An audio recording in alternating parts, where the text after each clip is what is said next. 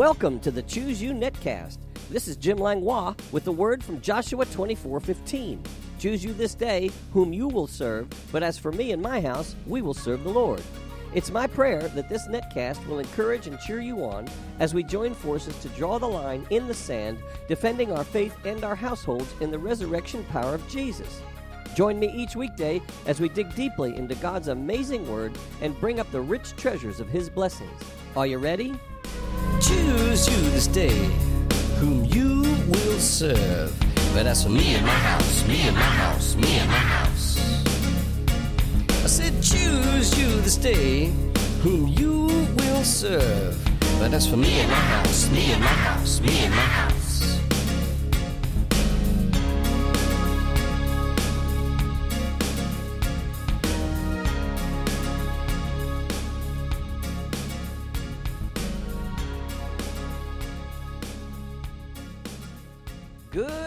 Net World, and thank you for tuning in.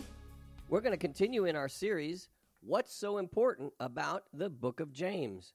And we've been talking about the tongue being a fire, and that death and life are in the power of the tongue, as Proverbs 18:21 says. And Jesus said it pretty clearly in Matthew chapter 12, verses 34 through 37. Brood of vipers, how can you, being evil, speak good things? For out of the abundance of the heart the mouth speaks.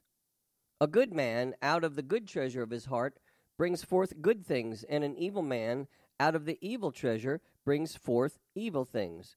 But I say to you that for every idle word men may speak, they will give account of it in the day of judgment. For by your words you will be justified, and by your words you will be condemned. That's a strong message right there. But you see, our tongue can be a blessing, and our tongue can be a curse. Proverbs 12:18 says, "There is one who speaks like the piercings of a sword, but the tongue of the wise promotes health." Proverbs chapter 13 verses 2 through 3 says, "A man shall eat well by the fruit of his mouth, but the soul of the unfaithful feeds on violence, and he who guards his mouth preserves his life, but he who opens wide his lips shall have destruction." What we say is very very important.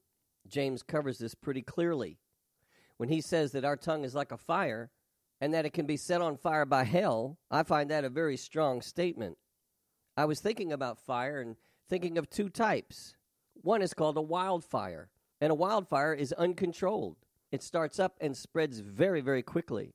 It destroys everything in its sight. It's not particular. It will destroy anything good or bad.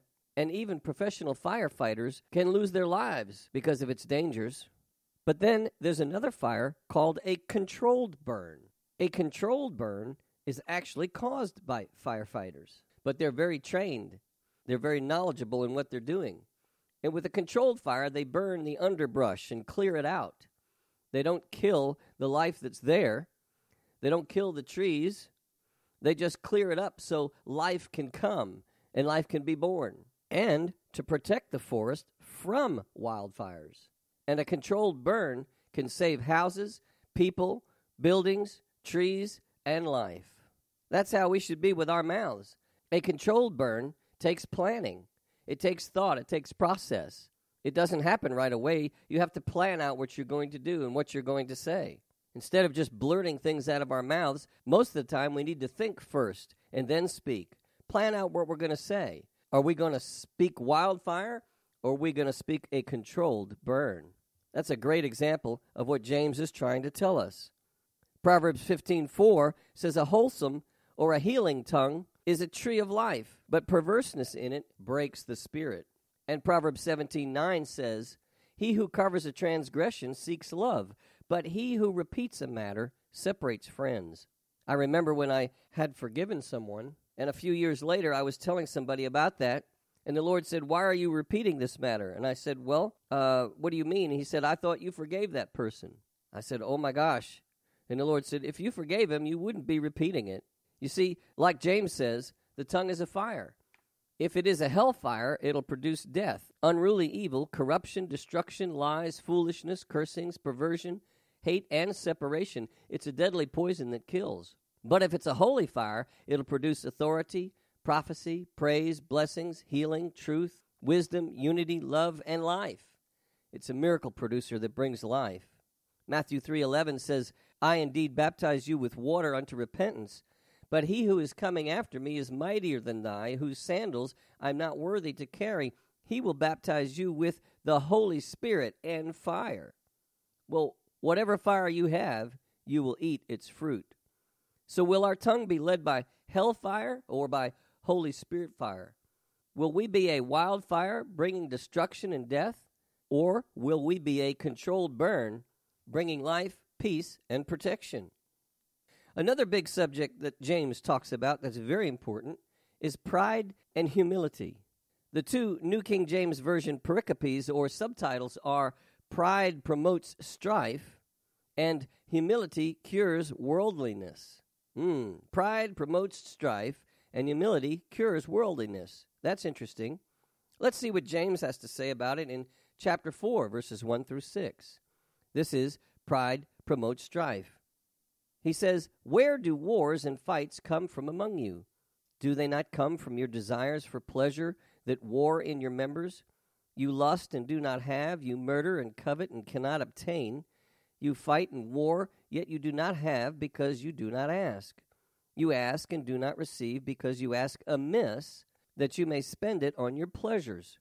Adulterers and adulteresses. That's a strong statement there. Do you not know that friendship with the world is enmity with God? Whoever therefore wants to be a friend of the world makes himself an enemy of God. Or do you think that the Scripture says in vain, The Spirit who dwells in us yearns jealously? But he gives more grace. Therefore, he says, God resists the proud, but gives grace to the humble. I'll say that again. God resists the proud, but gives grace to the humble. Great words from James. This word proud in the original Greek is huperaphanos. It's from two root words, huper meaning over and phenomai meaning to appear. So when we consider these two root words together, we find it is an appearance of something that is not actually true. We could say it's putting on an appearance, much like the big fish story. It was this big, when in all actuality it's a puffed up, inflated lie. Oh my. This word proud is true arrogance and haughtiness to the max. If you operate in pride, you will not only have people resisting you, you will have God resisting you. If He resists the proud and gives grace to the humble, it makes you think. Does that mean grace for the proud will diminish? Hmm, well, that of course is a theological discussion of its own. But my thought is just to be sure, let's stay on the humble side. So, pride is an exaggerated view of one's importance, puffed up, inflated, arrogant, haughty, showing oneself above others, and it's the opposite of humility. I can see how pride promotes strife. Pride is a relative of selfishness. According to our scripture text, it promotes wars and fighting. It produces lust, murder, and covetousness. It is the spirit of the world and is enmity with God. What is enmity? Well, it's deep rooted hatred, hostility, and ill will as between enemies. Just think enmity with God is a deep rooted hatred, hostility, ill will, and to be God's enemy. All of it is rooted in pride, an exaggerated view of one's importance. Pride tells God you can do it without him. If I remember correctly, pride is what got Lucifer kicked out of heaven. Talk about losing grace. And then there's humility. The pericope before James 4, verse 7 says, Humility cures worldliness. Let's read James 4 7 through 10. Therefore, submit to God, resist the devil, and he'll flee from you. Draw near to God, and he'll draw near to you. Cleanse your hands, you sinners, and purify your hearts, you double minded. Lament and mourn and weep. Let your laughter be turned into mourning, and your joy to gloom. Humble yourselves in the sight of the Lord, and he will lift you up. Those are some strong words.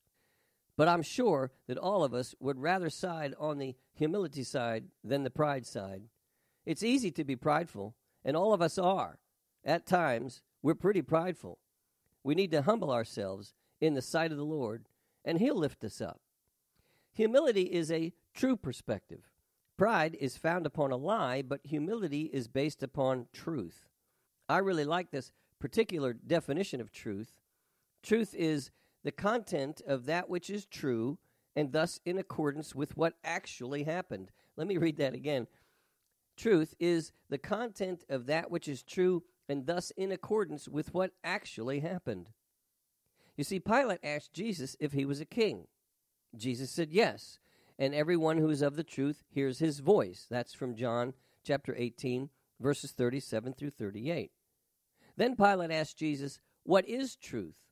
Pilate had no clue he was standing right in front of truth. Jesus, the truth, the life, and the way. Jesus is the content of that which is true, and thus in accordance to what actually happened. Why do we all love humility? Because it's a true perspective. They wanted to kill Christ, blaming him for pride. But in all actuality, Jesus was completely humble because he was telling the truth. Submit to God, draw near to God, humble yourselves in the sight of the Lord, and he will lift you up. The literal definition of humble is one who causes his heart to bow, or even one who makes his heart small. Humility is the opposite of pride. Humility gives God the glory. Humility says, Whatever I can or have produced is only because of the talents and abilities God has given me. This is true and according to what actually happened. In the end times or last days, it seems that pride will be at an all time high. The prideful are placed in the same category as blaspheming, disobedient, unloving, slandering, and unholy traitors, and we're to stay away from them. 2 Timothy 3 1 through 5 says this But know this, that in the last days perilous times will come. For men will be lovers of themselves, lovers of money, boasters, proud, blasphemers, disobedient to parents, unthankful, unholy, unloving, unforgiving, slanderers, without self control, brutal despisers of good, traitors, headstrong, haughty, lovers of pleasure rather than lovers of God, having a form of godliness, but denying its power. And from such people turn away, he says. And in Romans chapter 1, verses 28 through 32, you'll have to look that one up. It includes the proud with those who are deserving of death. God resists the proud, but he gives grace to the humble. Humility cures worldliness. What is worldliness? Simply pride. Well, this will conclude our sessions with what's so important about the book of James. I've enjoyed our time, and please take the time to discover the many other subjects that he covered. I don't want to cover it all, I want to leave you something to read too. Remember, if anyone knew Jesus, James did.